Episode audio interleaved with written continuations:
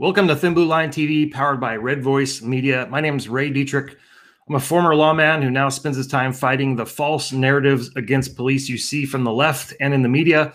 And yes, politics get involved in policing here because honestly, if you're a lefty, you don't support the police. Period. So, Thin Blue Line TV is here to provide the truth of what law enforcement officers go through every day in America. Okay, not the media's version, not the left's version, but the truth. And body cams are a big part of that. It's one of the things, you know, body cams were fought even, you know, by me. I was anti body cam when we started or when they first started. But I'll tell you what, they have proven the professionalism of police over the years, and uh, the left hates it. So we like to show it. Um, you can catch the live stream of this full show on Facebook every day or check it out on our Rumble channel. Um, the segments we put out at thinbluelinetv.com. You can see it all there and make sure you do the things that social media won't do for us because we don't have the right message, which is sharing it, liking, commenting, and recommending it to your friends. Because guess what? Big tech hates us and they won't do it for us. So the more you can share and, and help us out with that, the better. And we appreciate it. So let's get into some news. All right. So, as you know, Yesterday was the anniversary of the death of George Floyd, the man who once put a gun to a pregnant woman's stomach during a robbery, the drug addict, the amateur porn star. You know him, the one with the gold caskets and, and the triple funerals when no one else was allowed to have a funeral. You remember George Floyd. Well, the protesters took to uh, to the streets again last night. No surprise there. There's some examples of some fine citizens I'm about to show you as uh, the chaos continues. I'm we're a year, a year of this. 12 billion of damage, 20,000 officers hurt. Okay, so out in Kansas City, here's here's a headline to a video I'm gonna play you. Black Lives Matter threatens to blow cops' head off in revenge killings in Kansas City. So check out what this nice lady has to say.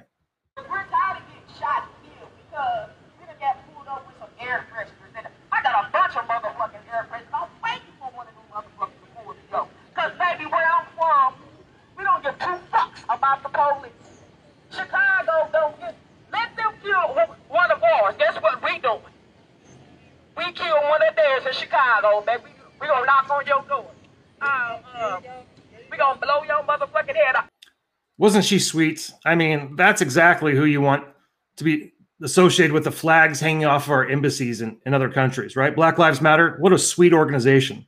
What a what a nice group of Marxists that the uh, the government is promoting all over the all over the world now. Beijing, in, in the uh, embassy in, in Madrid.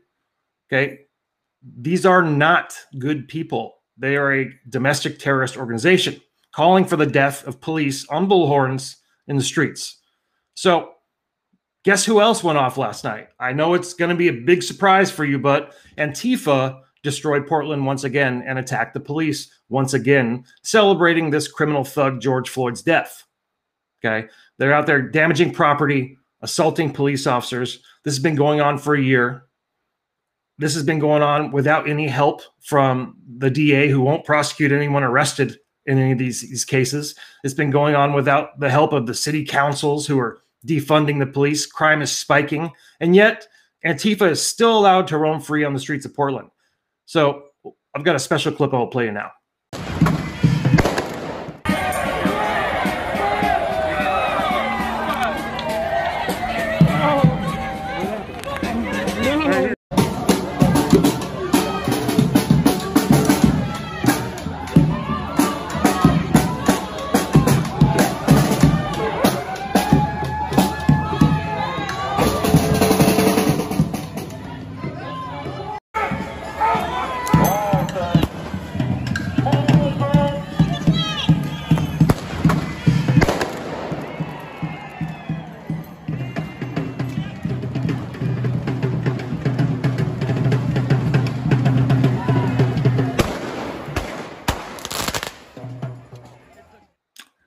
Have a serious question for you.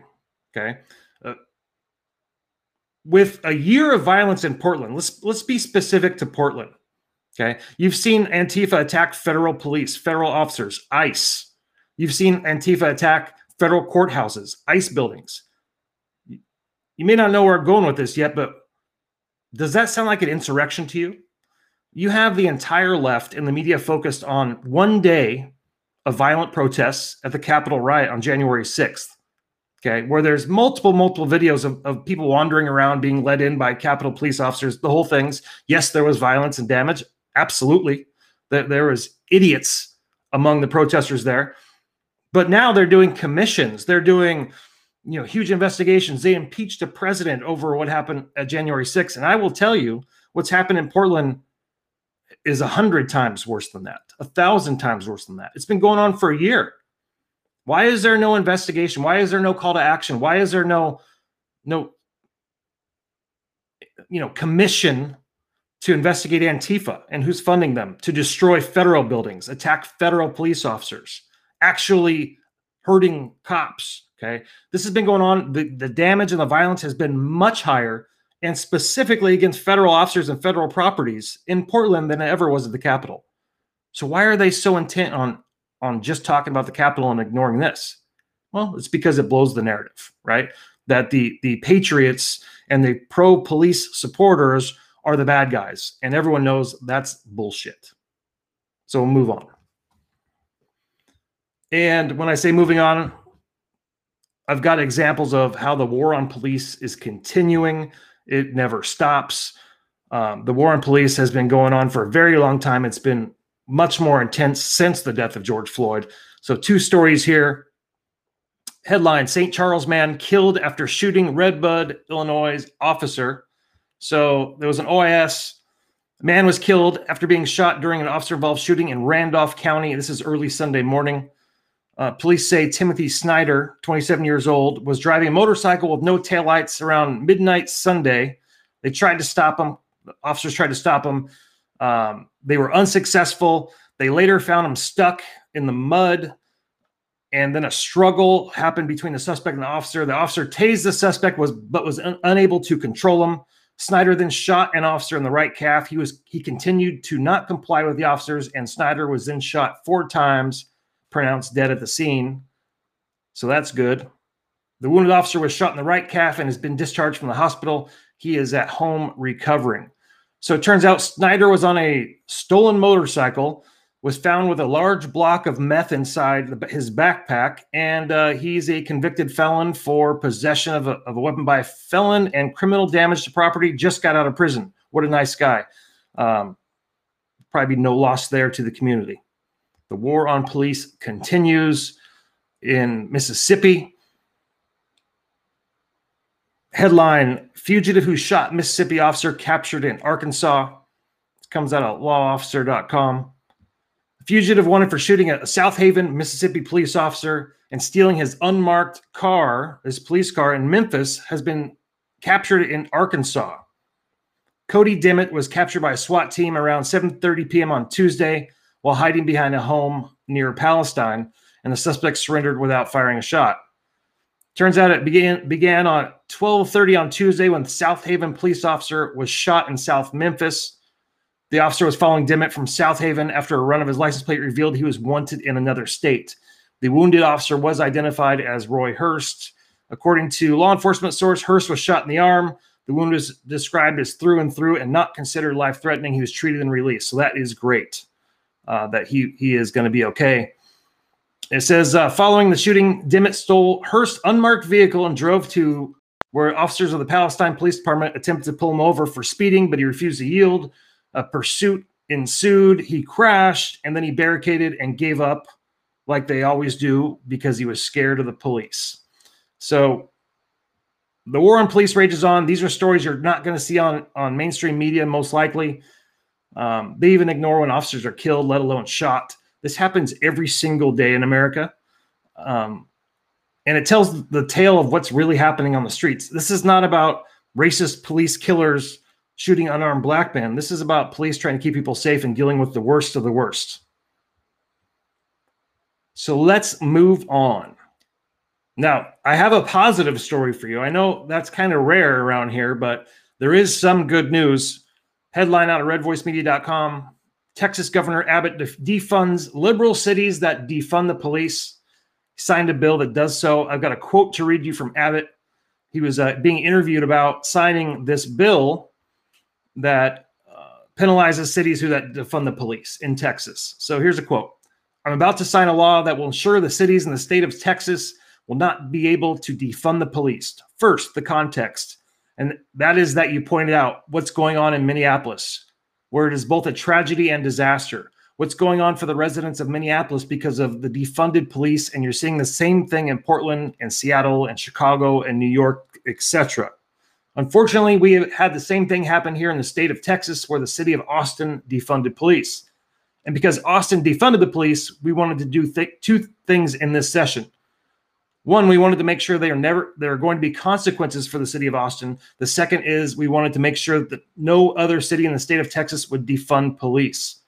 So Abbott has this right. He understands it. Defunding the police does nothing but hurt the communities they serve. It doesn't affect anything else. It just makes it worse. And look, Abbott may have got it slow on the COVID restrictions, but when it comes to defunding the police, he gets it.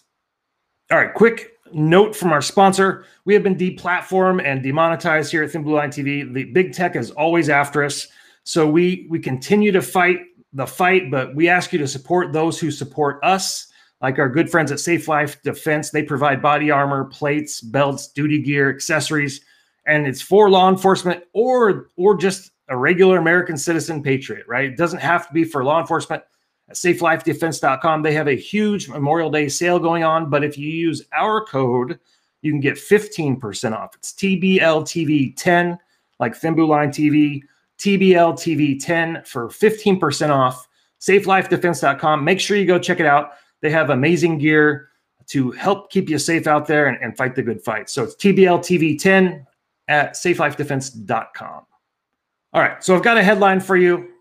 We're gonna we're gonna talk about this for a second because it irritates me more than anything else out there. And the first thing I'll tell you is when I hear the word reimagine, I get ready to hear woke garbage. So here's your headline out of lawofficer.com. Task Force to Reimagine Policing recommends shift in traffic stops. I already know where this is going, and it's complete garbage, but we're going to go through the motions here. A task force to reimagine police has come up with 112 recommendations for Denver police to improve its public safety. Okay. So apparently, the major theme throughout all these recommendations is finding ways to limit police interaction with the public, as if that's going to keep anyone safer.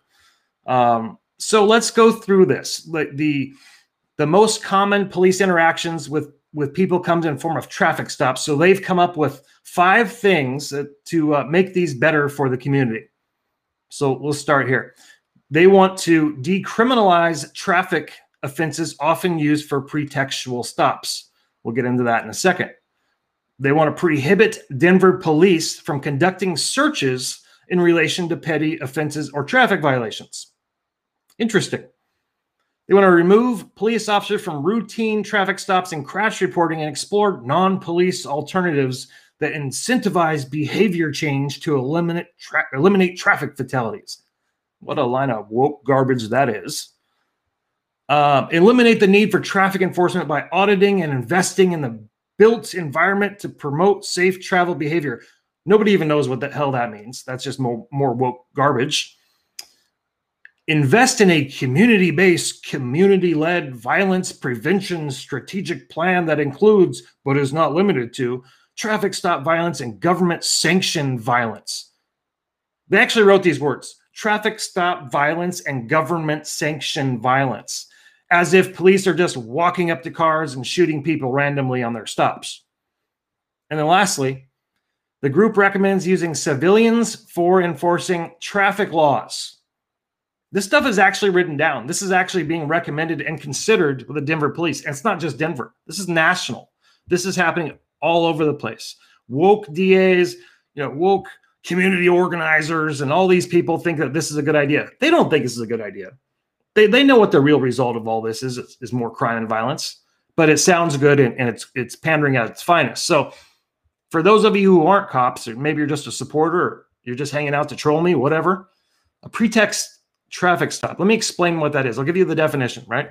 A, a, pretextual traffic stop involves a police officer stopping a driver for a traffic violation, minor, whatever, doesn't matter, to allow the officer to then investigate something else. So you pull over a car and you start to talk to the driver. Okay. You pull him over for speeding, you talk to the driver, you notice he's under the influence. So you take him out of the car, conduct under the influence investigation, right? That's a pretext traffic stop. You, you pull somebody over, you find out then that you know they're on probation, so you search their car and you find a gun and dope. That's a pretext traffic stop. You didn't stop them for the gun and dope. You stopped them for a, a minor violation and then conducted an investigation, you know, talking to the driver. This is how police work is done. Okay. This is how police officers keep people safe. You either have a proactive police force or a reactive police force. Proactive is going out and doing traffic stops, stopping pedestrians, all within the law, all with, all for violations, getting out and talking to people. And the purpose of that is to find people who are breaking the law before they can hurt somebody. You find somebody with a gun, you want to arrest that person if it's an illegal firearm, take them to jail. Why? Because you don't want them to go shoot someone and then take them to jail later. You'd rather take them to jail before they hurt someone. Things like that. Like if you if you stop a car for speeding, you find out it's stolen. I'm pretty sure the owner would want stolen car back. I, am pretty sure the owner would want their car back was found. Right. The pretext stop is the heart and soul of law enforcement. If you're going to a, a, a reactive model rather than proactive, guess what's going to happen? You just have cops responding to calls that have already occurred, and they're going to pick up the pieces. There might be some in progress crimes that they can stop before they hurt someone, but if you take away the ability to be for police to be proactive, you're basically enabling criminals to run the streets, have guns and drugs and steal and do whatever they want because they know they're not going to be stopped for a minor traffic offense. So if they're riding dirty, they don't care. What do you think is going to happen? when you have a car full of gangsters with, guns getting ready to go shoot somebody in Chicago, but the cops can't stop them for speeding or that license plate violation or or that thing hanging from their windshield. Those minor traffic violations that potentially could stop a crime like a drive-by. What happens when when that goes away? More crime, more victims, more violence. That's what happens. You know, if you want to talk about pretext traffic stops, let's talk about some of the ones that had the biggest results, like the one with Timothy McVeigh stopped for a minor traffic violation after he blew up Oklahoma City. Okay. That's a pretext traffic stop. He would have got away. Ted Bundy, serial killer, pretext traffic stop. What about DUIs? If you take the ability away from, from police officers to stop minor traffic violations, how about drunk drivers? A minor crime, right? Well, FBI stats show in 2019 over a million people were arrested for driving under the influence. So you're saying let's get away from uh, from these minor traffic violations and and these pretext traffic stops that these evil racist killer cops do just to shoot unarmed black men and we'll let a million people a year who are arrested just drive just drive drunk just continue to go out there and kill people what happens when they run into your family and kill your kids in the car what happens when when they run over the crossing guard in the street of the school nobody cares well the cops will react to that but too bad they didn't have a chance to, to stop it ahead of time with traffic enforcement. Okay. I'm not a big fan of traffic enforcement just to write tickets.